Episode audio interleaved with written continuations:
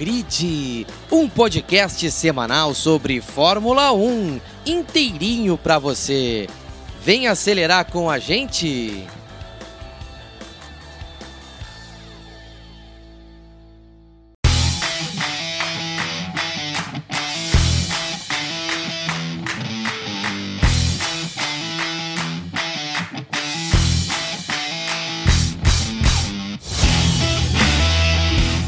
Pessoal, sejam bem-vindos e bem-vindas ao do Pit ao Grid, o seu podcast favorito de Fórmula 1 de volta. É, nós começamos aí com nossos cinco primeiros episódios no fim do ano passado. Tivemos aí uma pausa junto com a Fórmula 1, uma pausa quente, movimentada, muita coisa aconteceu nessa intertemporada e estamos de volta. É, os episódios, né? Você já conhece, um episódio semanal a cada segunda-feira no ano passado. Desta vez vai ser um pouco diferente. Os episódios vão ser às terças-feiras não mais as segundas, em 2022.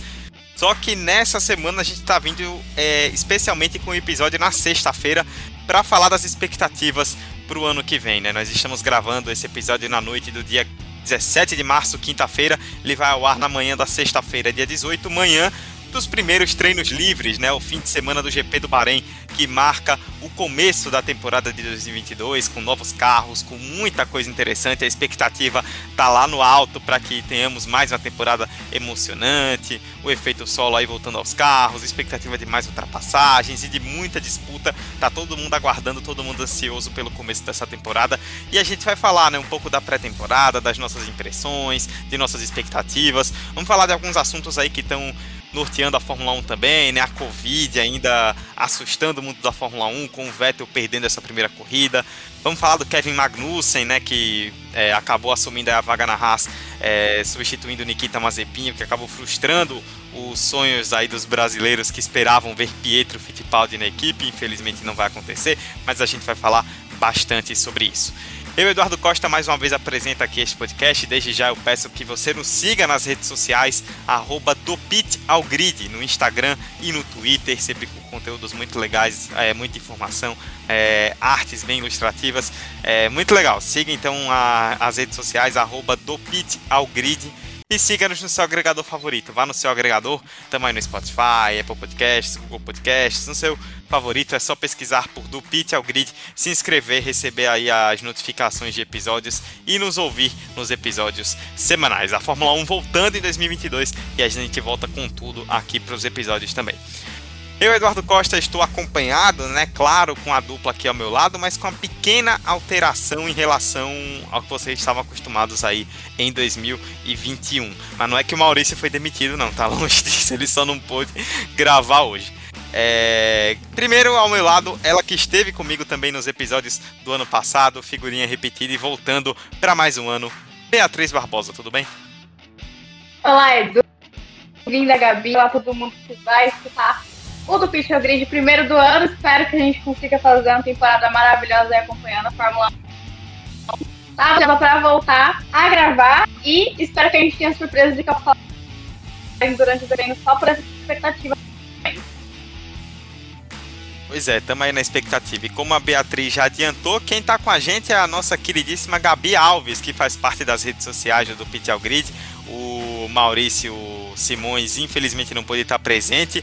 É, assim como o Vettel vai estar ausente da estreia do ano, mas não é por Covid, tá? Foi só um contratempo.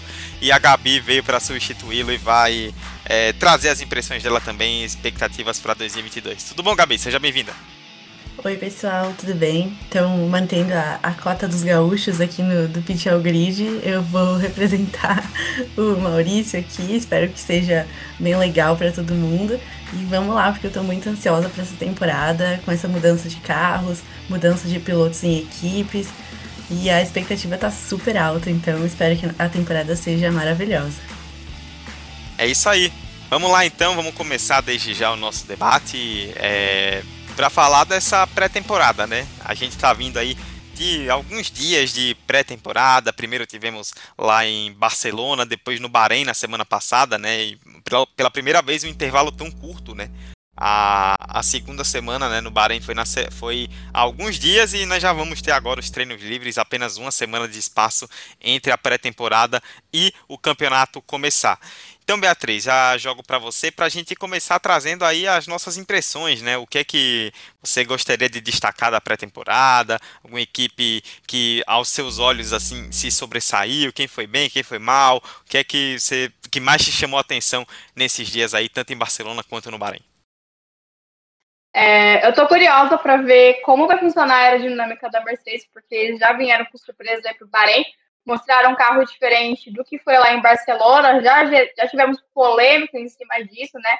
A RBR achando que estava irregular, mas a FIA já falou que o carro da Mercedes está ok. A Mercedes não costuma falhar nesse quesito de é, achar é, brechas no regulamento que favoreçam sua aerodinâmica, então estou muito curiosa para ver como esse carro mais diferentão da Mercedes vai funcionar na pista. É, e se vai funcionar, porque tem sempre aquela margem de erro.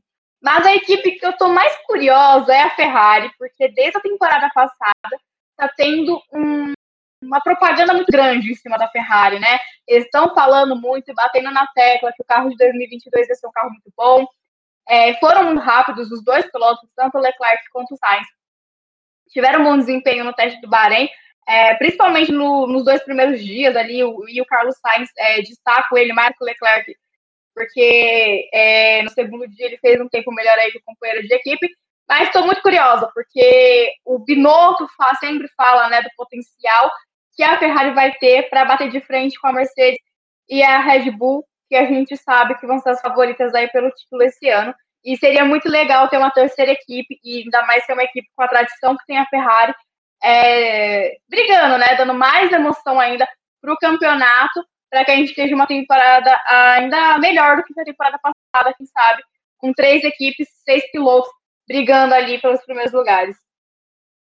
É a Ferrari que realmente chamou atenção aí bastante nessa pré-temporada. Foi uma equipe que mostrou muita velocidade. E, e aí, Gabi, até para a gente partir um pouco para essa questão de desempenho, né? Se bem que desempenho na pré-temporada é sempre relativo, né? É difícil de, de analisar exatamente o que cada equipe mostrou, mas a gente viu Ferrari e Red Bull bem fortes, né? A Red Bull aí conseguindo cravar uns tempos interessantes, né? Óbvio, dentro de cada contexto, tanto que o Verstappen terminou com a volta mais rápida no Bahrein.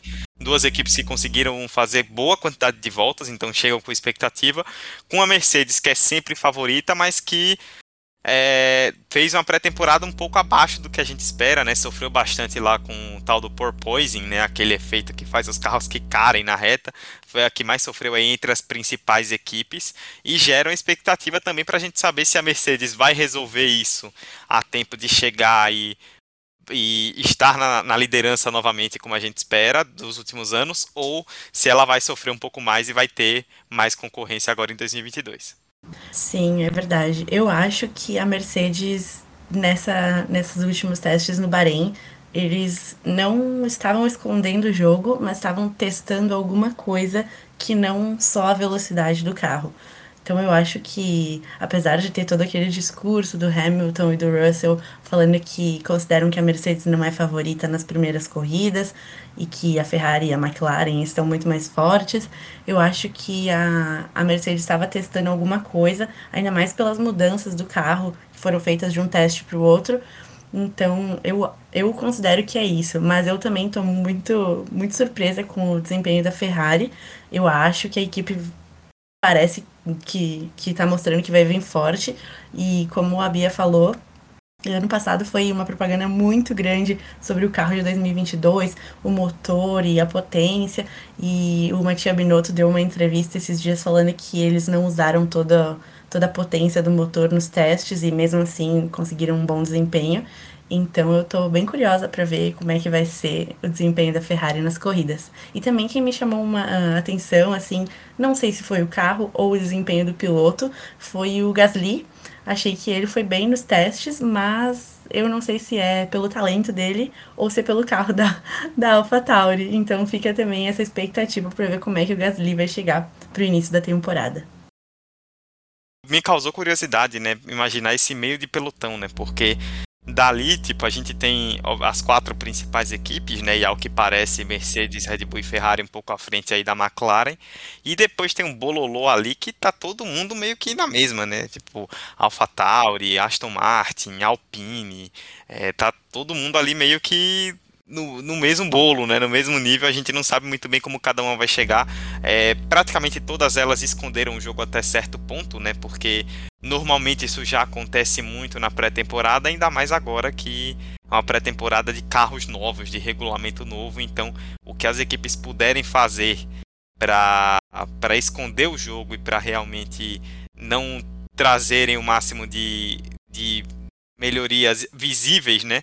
Isso aí vai ser o caso, né? Por isso que a gente sempre fala que não dá para não dá para confiar muito, né, na questão do, dos tempos e tudo mais, porque é, a gente não sabe o que cada equipe realmente mostrou para valer.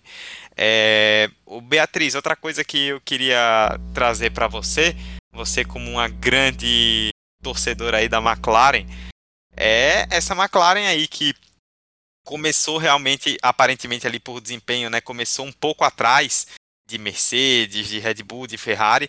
Por outro lado, foi a equipe que, segundo os relatos ali dos testes, foi a que menos sofreu com o tal do porpoising, né? Do efeito lá com os carros pulando na reta. E a gente fica aí nessa expectativa, né? A McLaren vem num processo de reestruturação, muita gente colocando fichas que essa, esses novos carros seriam a possibilidade de retorno às cabeças da McLaren. O que é que você acha disso diante do que foi visto na pré-temporada? Olha, é, esses novos carros ainda são meio que uma incógnita para todo mundo, né? A gente vai ver, precisar ver como eles realmente vão funcionar na pista, no ritmo de corrida, enfim, ainda tem muitas coisas para serem é, vistas desse novo carro. Mas eu acho que vai demorar um pouco para a McLaren conseguir realmente se estabelecer nessa temporada.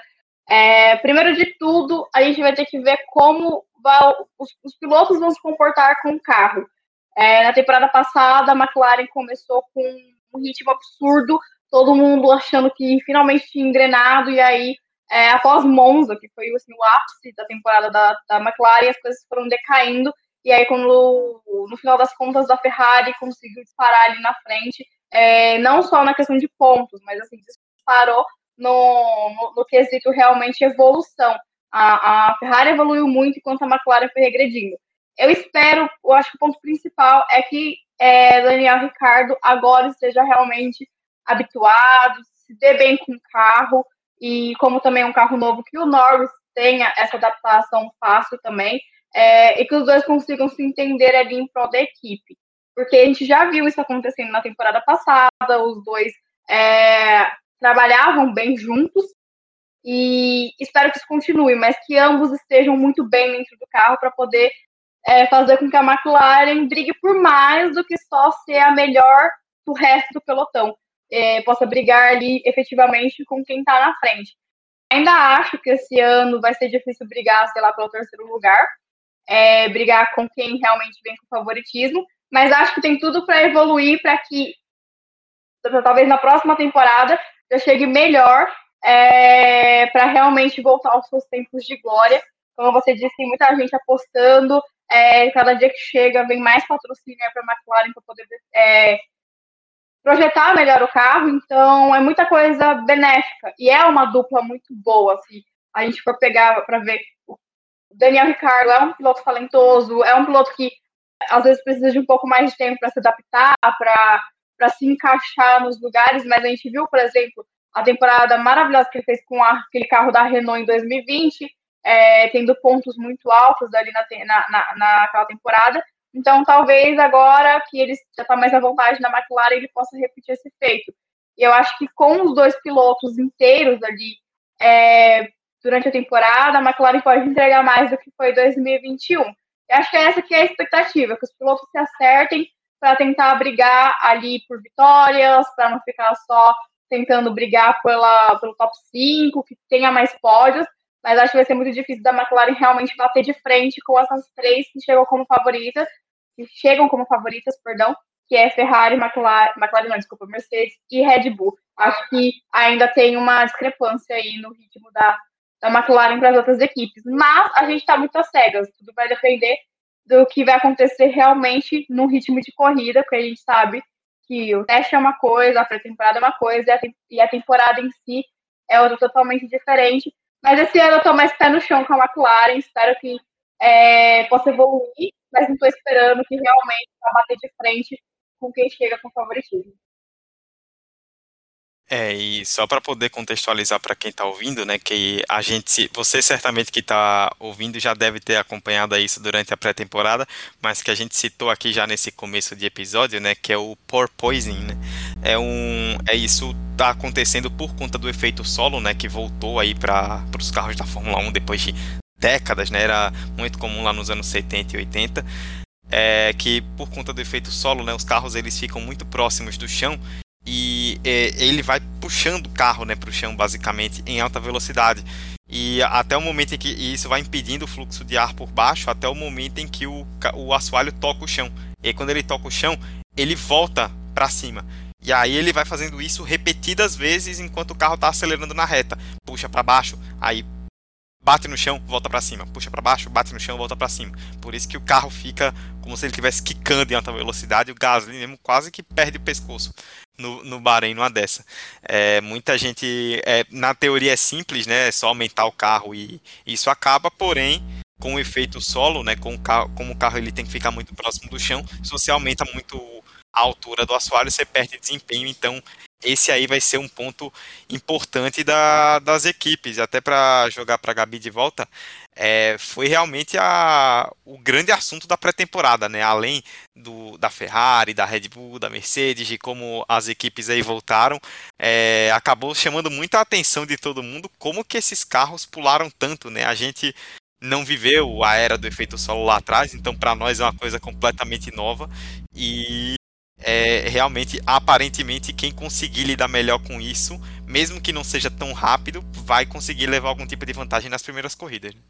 Com certeza. Eu acho que é a, a pedra no sapato das equipes, essa, esse efeito que, de pulo que está dando nos carros. E eu acho que as equipes devem estar tá correndo contra o tempo agora para tentar tentar conseguir resolver essa situação para esse início de temporada e e é bem como tu falou, quem resolver melhor em menos tempo vai, vai ter mais sucesso. Eu acho que a Mercedes deve ter alguma carta na manga, porque os engenheiros da Mercedes são sempre muito rápidos e muito bons em resolver esses problemas de uma, de uma forma rápida e até surpreendente. Até como a gente estava falando antes, a Mercedes tem essa, esse costume de ler o regulamento de uma maneira diferente e conseguir usar ele a favor da, da própria equipe. Então acho que pode ser que, que venha alguma surpresa aí, mas eu aposto que, que com certeza as equipes estão muito, muito preocupadas com essa situação. E até esses últimos dias o Hamilton deu uma entrevista falando que, que sentiu dores depois do, dos treinos. Ele até fez uma piada falando que achava que era por causa da idade, já que ele tem 37 anos, mas que o George, com 24, também tinha sentido as mesmas dores que ele no pescoço e nas costas por causa desse efeito. Então, é uma coisa a se levar em conta também pela saúde física dos pilotos, né? É, isso é importante mesmo, tanto que, assim, pelo menos algo que eu imagino é que eles vão tentar talvez eles lidem com isso assim mais naturalmente para classificação, né? Porque uma volta, duas voltas ali rápidas, então você consegue aplacar isso rapidamente, mas para a corrida acho que vai ser algo realmente que as equipes vão ter que prestar atenção, porque assim, você o, você ter um efeito desse durante uma corrida inteira é impossível para o piloto segurar. Tipo, eles simplesmente não vão não vão ter condição de manter uma corrida de 50, 60 voltas com aquele carro pulando o tempo inteiro. Isso fisicamente vai ser muito ruim. Como eu disse, né, para uma, duas voltas, talvez isso seja isso seja bem contornado, mas para a corrida inteira vai ser mais difícil. E até puxando um gancho do que a Gabi falou, eu já cheguei, eu já tô na fase de negação completa de qualquer coisa que a Mercedes fale na pré-temporada. Quando começa aquele papo do Hamilton, do Russell, de ah, nós não somos os melhores, a Ferrari, a Red Bull, não sei o quê, eu já não acredito mais. Porque 2014, 2015, 16, 17, 18, 19, 20, 20 é a mesma coisa. E aí todos os anos a Mercedes foi campeã de construtores e só ano passado perdeu de pilotos. Então, É, se tem uma coisa que a Mercedes é especialista é em esconder o jogo e dar aquela blefada. Então, não se iludam com essas declarações aí do Hamilton e do Russell de que a coisa tá difícil, porque pode até ser que esteja, mas a Mercedes tem capacidade total de reverter isso aí até que a temporada comece. E uma coisa que me chamou muita atenção, é, vou jogar de volta para Beatriz, isso antes da gente encerrar né, esse tópico pré-temporada, é como que as equipes, elas, e acho que isso para mim é o mais legal desse começo até agora, como esse novo regulamento fez com que as equipes trouxessem soluções muito diferentes, né? Até mesmo para quem, para nós que não somos tão especialistas nessa área, né? A gente bate o olho nos carros e percebe que eles estão muito diferentes. Algo que não era tão comum em outros tempos, né? Em outros tempos a gente via carros com poucas diferenças, eles pareciam muito iguais. E agora, se você pegar, por exemplo, as três primeiras, Mercedes, Red Bull e Ferrari, parecem categorias diferentes. Cada uma trouxe soluções novas e quem e quem acertar a mão aí promete ter uma boa vantagem nesse começo de campeonato. Antes de vir gravar o podcast, eu estava lendo um texto do Fábio Seixas que ele falava justamente sobre isso. E, e, eu achei muito legal a descrição que ele deu. Ele falou que o carro da Mercedes parecia um charuto com quatro rodas de tão estreito que ele é. E já o da Ferrari daria para fazer servir um jantar, de tão largo que o carro é. Então, acho que mostra aí o que você quis dizer da diferença é, dos carros, justamente porque cada engenheiro de cada equipe faz uma leitura diferente do, é, desculpa, gente, do regulamento. E aí a gente, com esse novo modelo de carro, a gente conseguiu ver bem é, as diferenças. Como você bem disse, aqui ninguém é engenheiro, mas a gente bate o olho por mais que a gente não entenda qual seja a diferença, qual seja a importância daquilo, a gente consegue ver que há modelos diferentes é, que foram seguidos dentro do grid. É, e o que deixa mais legal, acho que é uma forma também de atiçar a curiosidade das pessoas para entenderem como que isso pode influenciar dentro da corrida ou como que isso pode influenciar, é, favorecer uma equipe, é, e tudo isso que faz parte da Fórmula 1, mas que às vezes fica subentendido, né? A pessoa tem que ser muito fanática para ir atrás e com sendo tão visível assim ao público, até para quem é mais leigo, também pode ser uma forma de despertar a curiosidade e aí a pessoa se aprofundar mais na, nos quesitos aerodinâmicos aí da, do esporte. Pois é, enfim, trouxemos aí algumas das nossas impressões né, da pré-temporada. É, ainda no final do episódio a gente vai trazer algumas expectativas aí, tanto para o GP do Bahrein quanto para o campeonato de 2022. É, mas por enquanto é isso, né? Carros aí bastante diferentes e uma expectativa de que os carros estejam mais parelhos, né? De que a gente não tenha mais aqueles, aquela diferença gigante entre os pelotões e acima de tudo, né, que esse regulamento que foi feito para que os carros é, consigam ultrapassar com mais facilidade, que seja realmente casa, né? Que a gente não dependa apenas de DRS e tenhamos muitas ultrapassagens por conta própria já agora em 2022 com um grid mais parelho, que é tudo que a gente quer, né? Corridas emocionantes sempre nos atraem muito mais. É... Vamos mudar de assunto, a gente vai falar sobre alguns tópicos aí que é, estão rodeando a Fórmula 1, né? Que tanto durante a pré-temporada quanto agora é, já nessa prévia de GP do Bahrein, já adiantamos que não vamos falar aqui de Michael Mas, direção de prova que ninguém aguenta mais, já depois de tanto tempo de polêmica sobre o assunto. Mas é, vamos puxar agora para falar sobre algo que chamou muita atenção, né? E foi um grande assunto da pré-temporada, principalmente aqui no Brasil, que foi a respeito da Haas, né? Vou jogar para a Gabi para a gente começar. Porque mais ou menos foi o seguinte, o Nikita Mazepin perdeu a vaga, né, por conta de toda a questão da guerra, né, Rússia Ucrânia.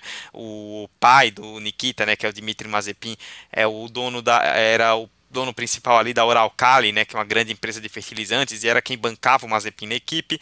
Ele acabou sendo punido, né, aí com com as sanções é, aplicadas à Rússia e com isso o, a Haas acabou perdendo patrocínio e aí o Mazepin foi chutado. Muita gente esperava que Pietro Fittipaldi, né, que é o piloto reserva, assumisse, criou-se uma grande expectativa aqui no Brasil. E contrariando todas as expectativas, Kevin Magnussen de volta à Haas para mais uma temporada em 2022. O que, é que você achou, Gabi?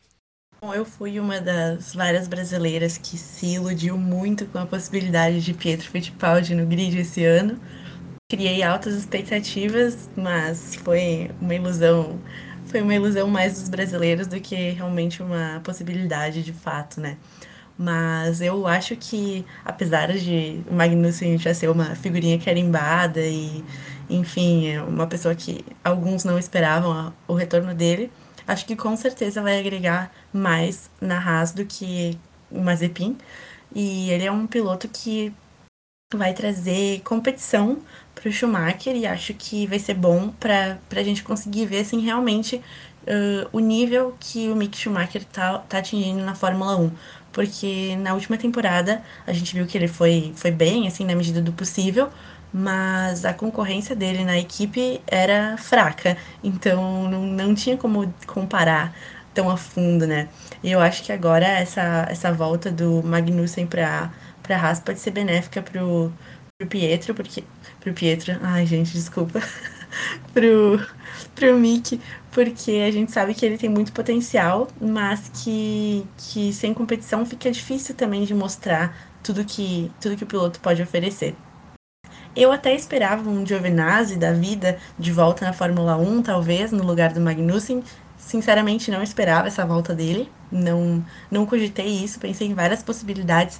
Pensei em, em Giovinazzi, talvez pela influência da Ferrari, também por algum patrocínio, até talvez o, o Callum Ilott, mas não, não foi ruim, eu acho, a decisão da Haas, um piloto que já é identificado com, com a equipe, já conhece o pessoal lá de dentro, já se deu bem também lá.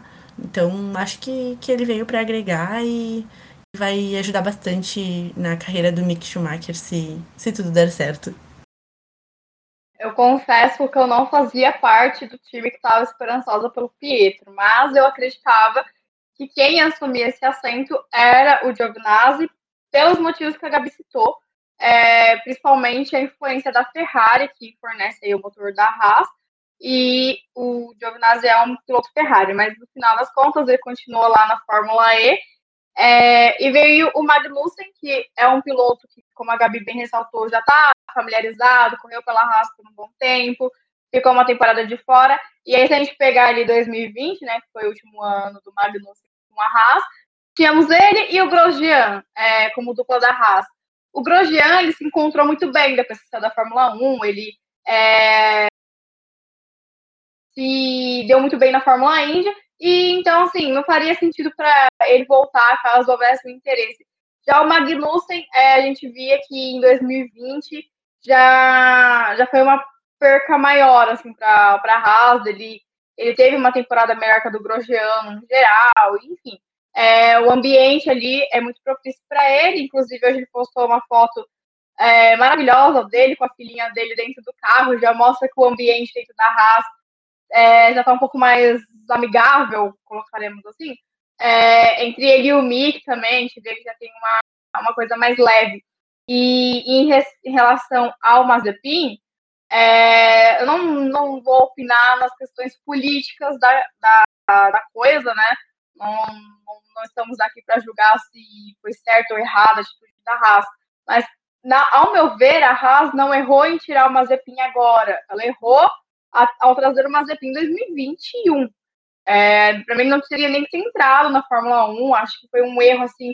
É, comentei aqui no off com o Edu com a Gabi que é uma mancha para a Haas essa relação da equipe com a família Mazepin, que ela não vai conseguir apagar essa história. A Haas, ela vive cheia de altos e baixos, ela tem um, uma queda por patrocinadores é, suspeitos, não é a primeira vez que ela tem problemas grandes com o patrocinador, e novamente cai nesse conto, e mais uma vez tem a sua imagem manchada.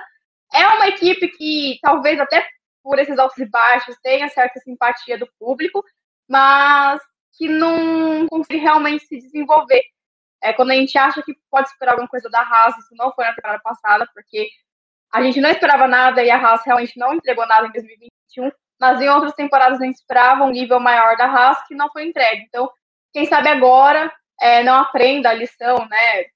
Tenha mais paciência para tentar encontrar esse possível grande patrocinador, para que aí sim é, consiga se desenvolver, fazer um carro rápido, uma dupla bacana de pilotos que eu acho que Agora finalmente vai ter, tem o Mick aí, teve uma primeira temporada aí na Fórmula 1 que com o carro que tinha foi uma temporada ok.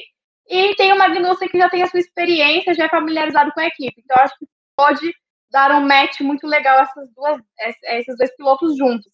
Então, ver aí se a Haas vai conseguir seguir no trilho ou se a gente vai ter mais polêmicas envolvendo a equipe estadunidense durante a temporada. É, o, sobre essa questão, dá uns centavos aí de pitaco sobre essa questão Pietro, Haas, Magnussen, né?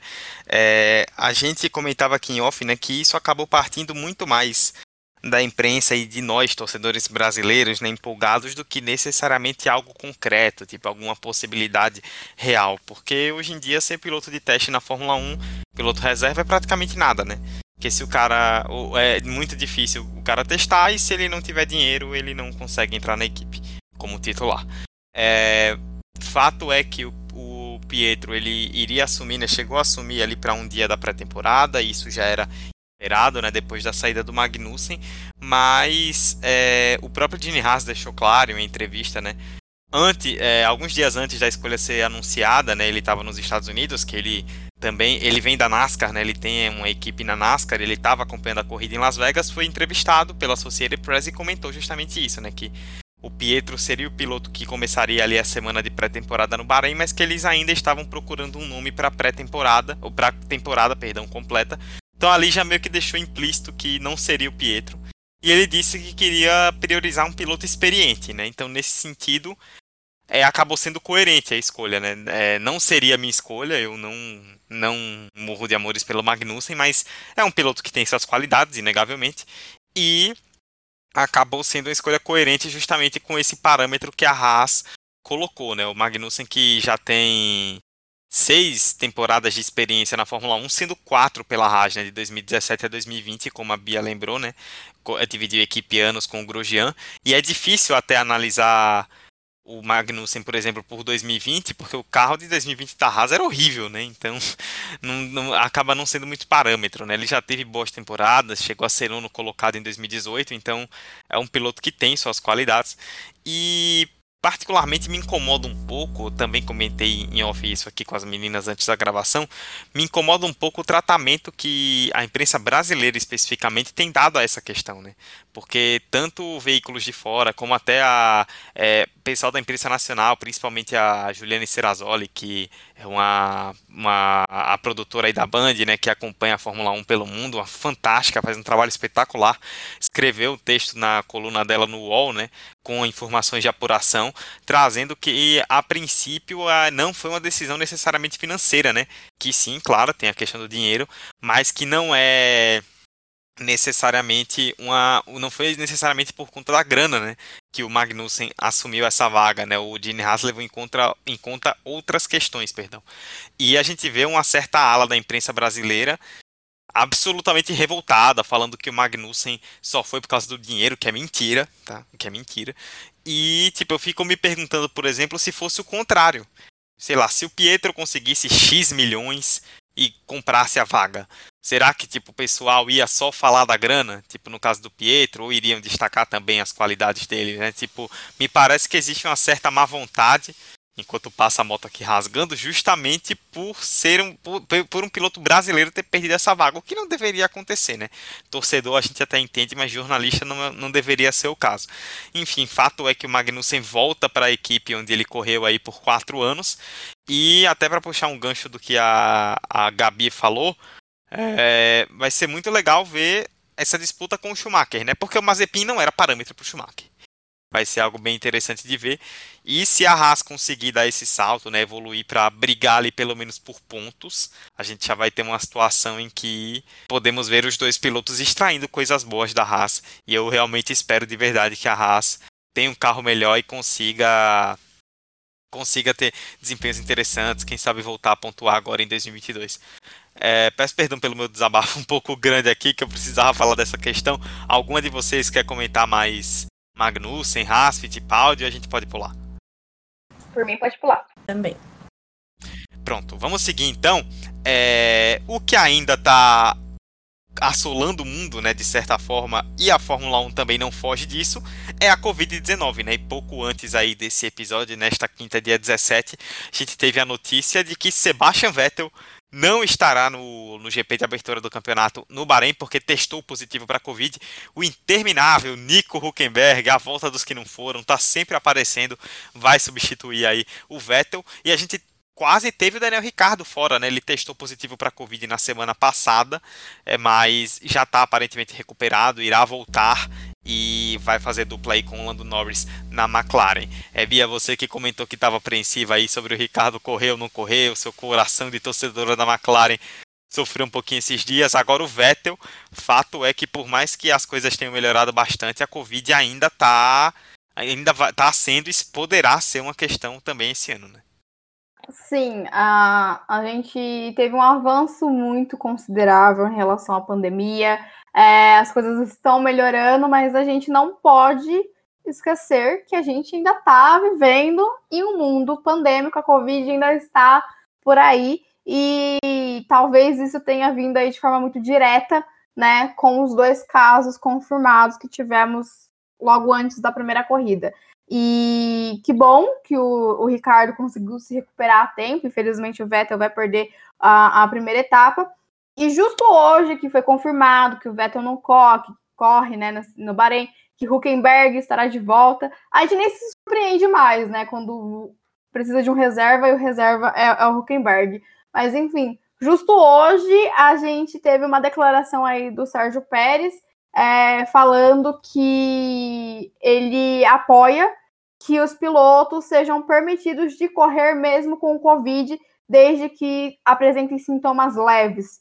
Então a gente, assim, ao meu ponto de vista, essa frase do, do essa fala do Pérez foi extremamente problemática, porque é um vírus de alto contágio, mesmo que seja de, de forma leve que ele se apresente, mesmo que as pessoas ao seu redor estejam vacinadas, você ainda precisa ter certos cuidados e você não pode sair por aí transmitindo é, a doença só porque você não está tendo ela de uma forma grave. Você não sabe como esse vírus vai se manifestar na pessoa do seu lado. E se você tá com Covid, você muito provavelmente vai passar para quem está por perto.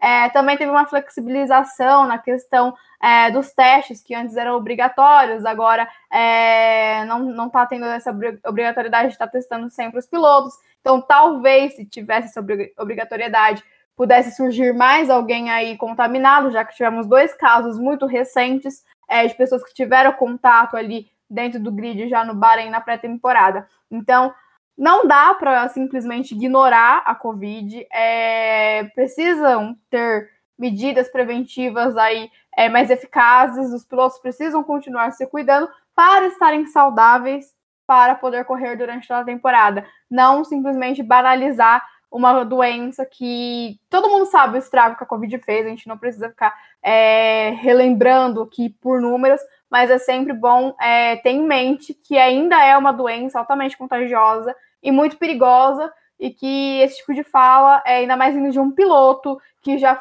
perdeu corridas, inclusive, por estar infectado pela doença, torna tudo ainda mais problemático, porque a gente não pode só normalizar que o vírus está ali é, o Sainz também falou algo do tipo, né? Que é chato ficar falando toda hora de Covid, mas a gente tem que falar, porque a doença não, não deixou de, de circular. E assusta a gente ver esse tipo de posicionamento, porque se logo na primeira corrida a gente já tem piloto afastado, piloto é, pensando desse jeito, como que vai ser a, a, o restante da temporada? Como será que vai se, se desenvolver aí a Fórmula 1 com a Covid? A gente é a primeira temporada que voltam alguns circuitos, como o da Austrália, justamente porque a pandemia está amenizando, justamente porque a ciência conseguiu desenvolver as vacinas, o mundo está se vacinando, se protegendo. Mas será que países como a própria Austrália, que tem medidas tão fechadas, permitirão que os pilotos corram é, nesse, é, em um estado mais, agra, é, mais agra, é, agra, agravado, perdão? Então, assim, precisa ter consciência. Essa consciência é, assim como em vários sistemas, precisam partir de quem faz esporte, quem faz esporte, os pilotos, e realmente não acho que seja admissível que pilotos defendam a ideia, por exemplo, de correr contaminados. É, então, a Fórmula 1 talvez precise voltar a ter medidas mais rigorosas, já que flexibilizando não está dando certo. Que para mim foi isso que aconteceu. Não deu certo flexibilizar é, por exemplo, o uso de máscaras e tudo mais, o acesso ao paddock por mais pessoas, porque aí a gente vê que as pessoas simplesmente, simplesmente normalizam a Covid. E isso realmente, ao meu ponto de vista, não pode acontecer. Seja na Fórmula 1 ou em qualquer outro lugar. É... Por proteção, né? A gente ainda precisa lembrar que a gente tem que proteger um ao outro. É, e além disso tudo que a Beatriz falou, né, deu uma aula a respeito do assunto e das nossas opiniões é, sobre isso que está acontecendo, além disso tudo, tem também a questão que acaba sendo menor quando a gente fala de saúde, né, mas que no caso da Fórmula 1 é importante, que é do campeonato, né? Nós vimos, por exemplo, é, ano passado disputas como a do título, que foi até a última corrida, o Verstappen foi campeão aí por oito pontos. Ele e o Hamilton chegaram empatados na última corrida. Ferrari e McLaren que brigaram até o final aí pelo terceiro lugar dos construtores. Se um piloto é, perde uma corrida por conta da Covid, isso pode ter implicações grandes para um campeonato. É basicamente como um abandono, né? já que ele não participa, só que não sem batida, sem problema no carro, sem nenhum incidente. É um abandono por uma questão que ninguém espera, né? uma questão de saúde ali. E isso tudo pode ser muito complicado. Imagina se a gente vê uma disputa, por exemplo, entre Mercedes, Red Bull e Ferrari, e Hamilton, Verstappen, sei lá, Leclerc chegando próximos ali no final do campeonato e um dos três perde corrida por Covid o prejuízo que isso pode causar no campeonato é inestimável para qualquer um deles.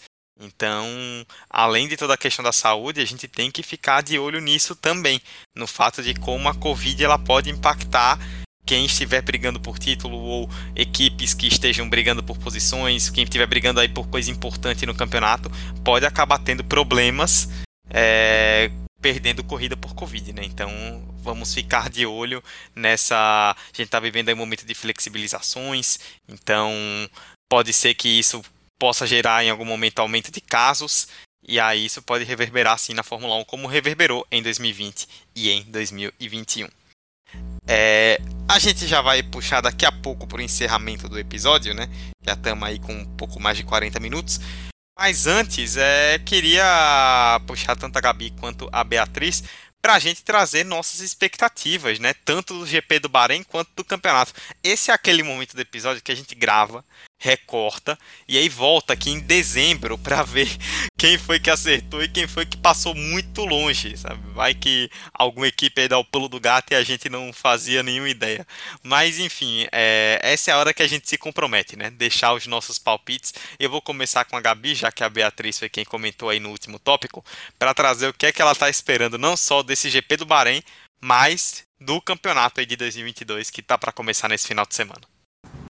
Bom, então, para essa temporada, eu espero, assim como na última, uma disputa muito louca pelo título. Acho que tem tudo para ser, talvez não tão acirrado como foi no ano passado, mas acho que talvez a gente possa ver figuras novas aí na luta pelo título. Eu aposto muito na Ferrari, principalmente no Leclerc. Acho que entre os dois pilotos da Ferrari ele é o melhor, mas também nunca se sabe, né, o que pode acontecer. Uh, para esse GP do Bahrein, eu espero uma corrida legal. Acho que, eh, como eu estava falando do Leclerc, aí ele é muito bom nessa pista, né? Já mostrou ser bom nessa pista, então aposto num pódiozinho aí da, da Ferrari com o Leclerc. Acho que a Mercedes estava blefando no que estava falando nessas últimas entrevistas. Acho sim que teremos Lewis Hamilton no pódio. E puxando um pouco assim para o clubismo, Aposto num George Russell também, quem sabe, já conquistando o seu primeiro pódio com a Mercedes. Quem sabe, né? Tenho, tenho minhas esperanças. Mas para a temporada no geral, aposto na primeira vitória do Lando Norris. Acho que vai vir nessa temporada com certeza. Uma ou, ou mais, acho até que mais, dependendo do desempenho da McLaren. E também acho que vem aí vitória do Sainz. Então vamos ver, né, o que acontece. Mas eu boto bastante esperança nessas nas minhas previsões aí da temporada. Você, Beatriz, o que é que você está apostando aí para Bahrein para 2022? Acho que no circuito do Bahrein a gente vai poder começar a ter certeza de tudo que foi especulado até então. É tudo muito recente também, né? Mas a gente sabe que os carros já vão vir, vir mais ajustados. Para o Bahrein, eu espero, assim, que seja no máximo assim uma corrida muito boa, com um pódio muito legal assim, que não tenha brigas por aí, seja uma corrida que satisfaça todo mundo. Eu sei que eu já tô querendo demais, já comecei com expectativas muito altas. Mas de modo geral aí para a temporada, eu tô muito ansiosa para ver o comportamento da dupla da Ferrari. É, como eu disse lá no começo, a Ferrari está prometendo muito desde o ano passado. E eu quero saber como a equipe, de forma geral, vai conseguir lidar com dois pilotos que têm muito potencial e, e, e como vão se desenvolver como equipe de forma geral, porque o Sainz e o Leclerc já mostraram que é, são amigos fora da pista, se dão muito bem fora da pista, mas que dentro da pista eles querem mostrar, é, querem dar o seu melhor e que vença realmente o melhor ali naquele momento. Então eu quero ver também como a Ferrari, se entregar esse carro todo que está prometendo, vai conseguir administrar dois baitas pilotos. É uma das duplas que eu mais gosto e que eu estou mais ansiosa para ver. E aí também vem a dupla da Mercedes. É, durante muito tempo a gente teve essa ansiedade, meu Deus, como será George Russell na Mercedes? E finalmente a gente vai descobrir como vai ser. Então também quero ver, da mesma jeito que eu quero ver como a Ferrari vai administrar essa dupla, quero ver como a Mercedes vai administrar essa dupla, que de um lado tem um heptacampeão, o cara que já tem toda a identidade ali com a Mercedes, e um, um menino que chegou onde sempre sonhou. E como que vai conseguir equilibrar esses dois pontos. A gente já viu que o Russell vestiu a camisa da Mercedes, né? Sempre vestiu, mas agora tá realmente ali de frente, é, é, na frente da equipe. Então, assim, quero ver também como que vai ser essa dupla, o desenvolvimento dessa dupla. É... E em relação à McLaren, eu espero que a Gabi esteja certíssima, que finalmente venha a vitória do Lando Norris nessa temporada. E sim, se tudo der certo, pode ser mais de uma vitória do Lando Norris e que Daniel Ricardo vença também. Mas, como eu disse no off, o, o que eu realmente estou esperando é pelo menos no final de semana pique Monza em 2021, porque ainda, eu ainda tenho os pés no chão, sei que a McLaren está um pouco atrás aí é, da RBR, da Mercedes e da Ferrari.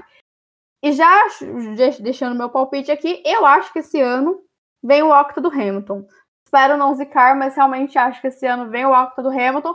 Porém, não vai ser nada fácil. Eu acho que vai ser uma temporada tão acirrada, ou ainda mais acirrada, do que a, da tem a, que a temporada passada, mas claro que isso vai depender do desempenho dos novos carros.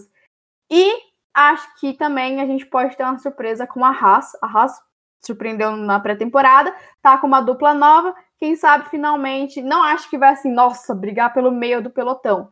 Não, mas acho que a gente vai finalmente ver a, a Haas começando a evoluir. Talvez num processo parecido com o que foi a Williams, que também é uma dupla que eu tô ansiosa para ver o, a dinâmica, que é o Albon e o Latifi, que eu acho que não é uma dupla que promete muito, mas que pode dar algo bom.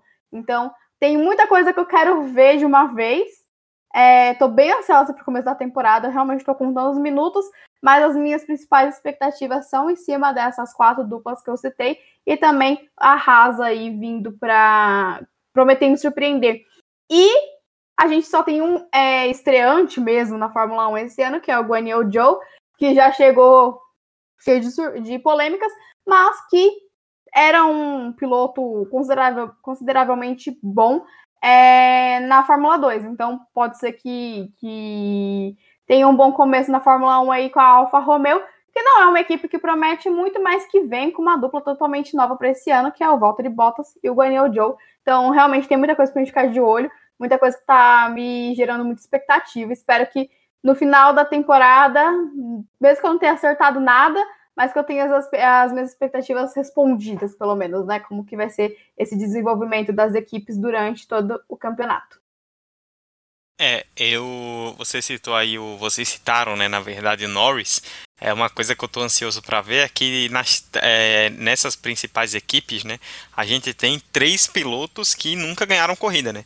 George Russell na Mercedes, o Lando Norris na McLaren e o Carlos Sainz na Ferrari.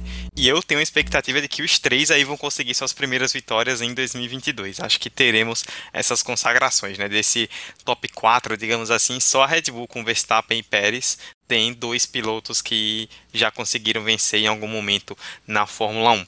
É, eu também, assim como a Beatriz, estou ansioso para ver essas disputas internas. Acho que a gente vai ter algumas disputas bem interessantes, né? O Hamilton e o Russell, principalmente aí na Mercedes, né? Todo mundo esperando se o Hamilton, o Russell, perdão, vai ser capaz de mostrar o que ele mostrou na Williams e com isso, quem sabe até bater de frente com o Hamilton. Eu parto do pressuposto de que por mais que o cara chegue com um contrato de segundo piloto, né? A gente não sabe como é isso na Mercedes, mas por mais que isso possa vir a acontecer, acho que o, o cronômetro, né, a pista, a velocidade, elas apagam qualquer contrato. Então o Russell ele pode chegar ali como segundo piloto. Mas se num qualifying ele andar mais rápido, conseguir ter ali um ritmo de corrida semelhante e andar na frente, aí não vai ter como segurar. Então isso eu quero muito ver como a Mercedes vai lidar e como o próprio Russell vai lidar com isso. É, a McLaren, né? Vamos ver se o Ricardo vai dar o salto e vai se recuperar. Apesar da vitória em Monza no passado, o ano dele não foi bom. Vamos ver se ele consegue aí se recuperar e mostrar todo o talento dele. Que se ele conseguir mostrar parte do que ele mostrou em 2020 na Renault ou na passagem da Red Bull, já vai ser um desafio maior para o Norris. A Ferrari, então, nem se fala, né? Todo mundo encerrou 2021 falando que a grande disputa interna seria da Ferrari, né? A gente achava que o Leclerc ganharia sem grandes sustos, mas a verdade é que o Sainz não só ganhou na pontuação, como foi aí uma pedra no sapato do Leclerc o ano inteiro. E vamos ver, né? Se 2022 aí ele o Sainz voltar no mesmo naipe de 2021, a gente pode ver quem sabe o Sainz superar o Leclerc mais uma vez. É, quero muito ver a Alpine porque o Alonso terminou 2021 falando mundos e fundos, né? Que era só o começo, que 2022 vinha com tudo. Ele deu várias entrevistas ao longo do ano falando que voltou para a Fórmula 1 pensando em 2022. Então, vamos ver, né? Se a Alpine vai conseguir dar um salto e entregar para o Alonso um pouco de um, um pouco mais de qualidade no seu carro também. E eu queria citar, né, algo que é, só para poder finalizar, a gente citou quase todas as equipes menos uma, né, que foi a, a AlphaTauri e eu quero ver a AlphaTauri principalmente em relação ao Tsunoda, que o Gasly a gente já sabe o que pode entregar e é um baita piloto. Mas o Tsunoda teve um ano passado de estreia muito ruim. É, eu quero ver como é que ele vai vir agora em 2022 e curiosamente os, as melhores corridas do Tsunoda foram a primeira e a última, né? No Bahrein e Abu Dhabi. Vamos ver se agora com um ano de experiência ele consegue pegar aí a mão no carro, porque esse já é o segundo ano, ele foi mal no primeiro, se ele for mal no segundo de novo ele fica bem ameaçado e a Red Bull tem nomes interessantes aí nas categorias de base para subir. Então, se o Tsunoda não for bem, a, a, a vaga dele aí vai estar tá, vai tá na reta provavelmente. Em relação ao GP do Bahrein especificamente, eu espero duas coisas. É, primeiro, que a gente tenha Mercedes, Red Bull e Ferrari, cada uma delas com um piloto no pódio. Não sei exatamente quem, Pode ser, eu aposto que seria hoje, não sei exatamente a ordem, mas com Hamilton, Verstappen e Leclerc. Mas que tenhamos um piloto de cada uma delas no pódio e que a gente tenha ultrapassagens para valer, né? Que nos últimos anos isso foi bem difícil é, e dependemos muito do DRS. Eu, particularmente, sou totalmente contra e espero que o DRS não seja mais necessário e que para isso o regulamento trabalhe. Né? O regulamento foi feito para que os carros pudessem ultrapassar mais, tivessem mais facilidade de colar, de pegar vácuo e de conseguir ultrapassar. A gente só vai ter uma noção na corrida, mas eu espero que o regulamento se cumpra e que a gente possa ter é, realmente mais ultrapassagens sem dependência da asa móvel. E eu falei duas coisas, mas vou puxar uma terceira só para poder fechar. Espero que a gente não tenha. Todo mundo tem comentado, né, com o regulamento novo. Será que vamos ter uma nova Brown? Que lá em 2009 surgiu no regulamento novo amassando todo mundo? Eu espero que não. Espero que a gente não tenha uma nova Brown. Espero que a gente tenha realmente as equipes chegando como incógnitas, chegando parelhas e que a gente tenha uma disputa até o final. Vai ser muito difícil repetir 2021, porque 2021 foi um ano atípico na história da Fórmula 1. Não só nos últimos anos, foi na história da Fórmula 1. Então é muito difícil ter esse, um campeonato desses repetido. Mas eu espero muito que a gente tenha um ano muito, muito, muito movimentado e que 2022 realmente traga muitas emoções, como 2021 trouxe, que a gente possa passar o ano aqui é, falando de, de grandes histórias que vão acontecer nessa temporada. É, ainda falando da AlphaTauri, a gente comenta muito sobre a situação delicada do Tsunoda, que vem desde a temporada passada, né? É, começou muito bem, é corrida de estreia do Tsunoda, todo mundo ficou impressionado, é, top 10 ali da corrida na, logo na, de cara, né? Então, assim, gerou uma expectativa que durante a temporada acabou não correspondendo. E ele faz parte da academia de pilotos da Red Bull, que, ao meu ver, é a melhor academia de pilotos que a gente tem hoje em dia dentro aí do automobilismo e que costuma aproveitar. Nesse grid, é, nós temos Max Verstappen, nós temos Carlos Sainz, Pierre Gasly, Yuki Tsunoda e provavelmente tem mais gente que eu não vou lembrar agora, que veio da academia da Red Bull. Então, assim, é realmente uma academia que trabalha bastante. O Edu me lembrou aqui o Vettel, também teve o Ricardo. Então, assim, quase metade do grid veio da academia de formação aí da Red Bull. E se a gente for pegar a Fórmula 2, que é o último passo aí para chegar na Fórmula 1, nós temos três nomes que podem pintar é, na AlphaTauri no lugar do Tsunoda se ele não corresponder às expectativas da equipe. Que é hoje, acho que o que menos tem chance, mas que se provar na Fórmula 2 esse ano pode chegar, é o Yuri Vips. Mas a gente tem ali principalmente o Liam Lawson e o Dennis Hauger, que foi campeão da Fórmula 3, que vai correr pela Prema esse ano, é, que promete aí ser o favorito ao título é, da Fórmula 2, então pode pintar na AlphaTauri. Então, esse ano, o Tsunoda, ele vem muito mais pressionado, porque é o seu segundo ano e ele sabe que tem muita chance de ser o último. Então, pode ser aí que, que tenha problemas sérios para o Tsunoda para poder se provar é, ao longo da temporada. E já que a gente está falando de expectativa, né? Sonhar não faz mal para ninguém. No final do ano, me cobrem Felipe Drogovic, campeão da Fórmula 2. Que é isso? Brincadeira, não cobra não, gente. Passa, hein? Tá gravado, hein? Tá, isso aí tá gravado. Tomara que tu esteja certo. Ah, por favor, depois da expecta... depois da hype que a gente tava do Drogovic para 2021 e o que não foi o 2021 do Drogovic. Não vou mentir que um título em 2022 seria seria muito bom. Muito bem, então, quase uma hora de episódio, a gente vai ficando por aqui. É, falamos bastante aí de pré-temporada, Kevin Magnussen, 2022, nossas expectativas, Vettel, Huckenberg e tudo mais. E a gente espera realmente que seja uma grande temporada. Vamos estar com vocês aqui nos episódios semanais, todas as terças-feiras, no seu agregador favorito. Você pesquisa por do Pit ao Grid e, não, e nos encontra, né? Você também nos ouve, no, nos acompanha, perdão, nas redes sociais, né? arroba do ao Grid no Instagram e no Twitter, tudo junto, arroba do ao Grid. Você nos segue, fica sabendo aí dos novos episódios. Se você se inscrevendo no seu agregador, recebe as notificações, já baixa o episódio, já pode ouvir quando quiser. Participe com a gente, a gente gosta bastante aí da interação de vocês e esperamos que seja realmente um grande 2022.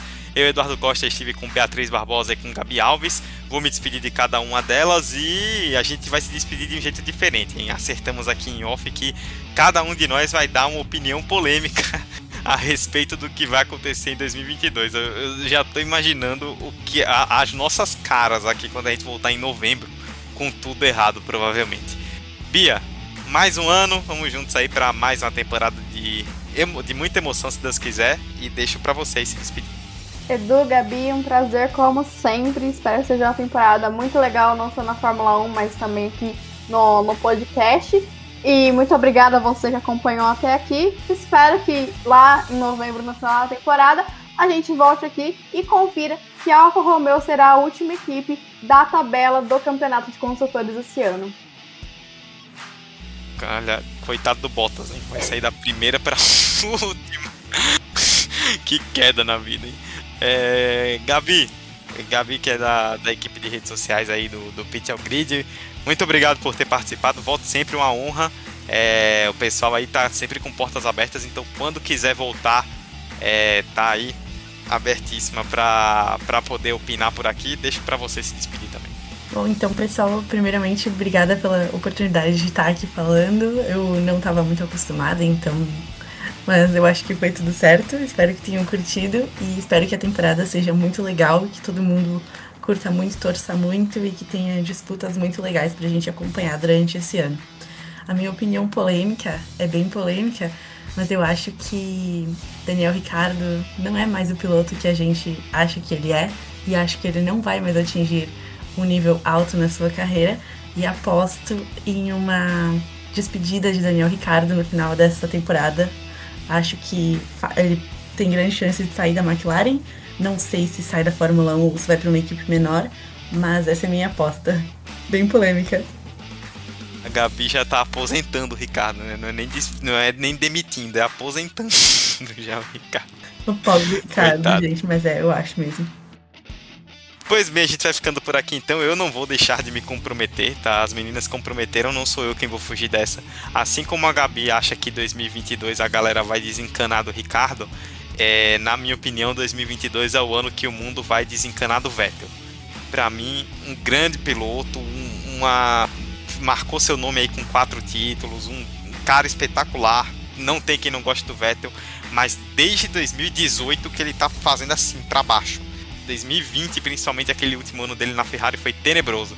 E eu acho que o, o pódio que ele conseguiu em, na ano passado em Baku e até o bom resultado dele na Hungria, que foi desclassificado, deu uma iludida na galera. Acho que 2022 é o ano que o pessoal vai chegar e vai dizer: é, Vettel, já deu, já era, vamos para casa. Eu tenho essa opinião. Vai ter um cara muito popular, então às vezes é difícil a gente falar em, em queda do Vettel, mas eu realmente acho que 2022 vai ser um ponto de virada para baixo pro Vettel na carreira. Enfim, quase uma hora de episódio. Vamos voltar aqui em novembro e ver se acertamos, se tá tudo certo. Muito obrigado a todos vocês que ouviram até o final. Um ótimo 2022 na Fórmula 1 para todo mundo. E a gente volta na terça-feira aí falando do que aconteceu no GP do Bahrein. Tchau, tchau.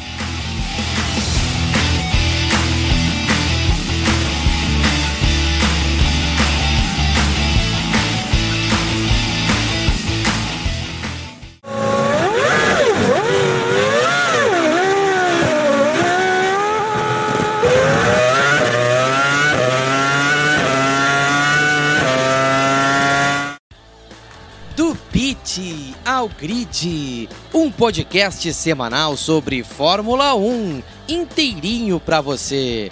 Vem acelerar com a gente!